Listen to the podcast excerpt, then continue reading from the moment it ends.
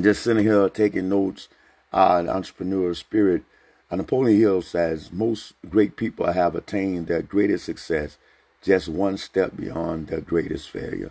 And so, look, it's found in the next step. Don't give up. Don't give out. Continue to move. Uh, continue to walk it out. Even though you feel like quitting, it may not be coming to pass as fast as you'll like it. But don't stop stepping because you never know when your breakthrough is found in that next step. It will come to pass for you. So trust God. Continue to put Him first. Continue to reach for that prize and obtain the success that you're looking for. So remember, it's found in the next step. God bless you and much love.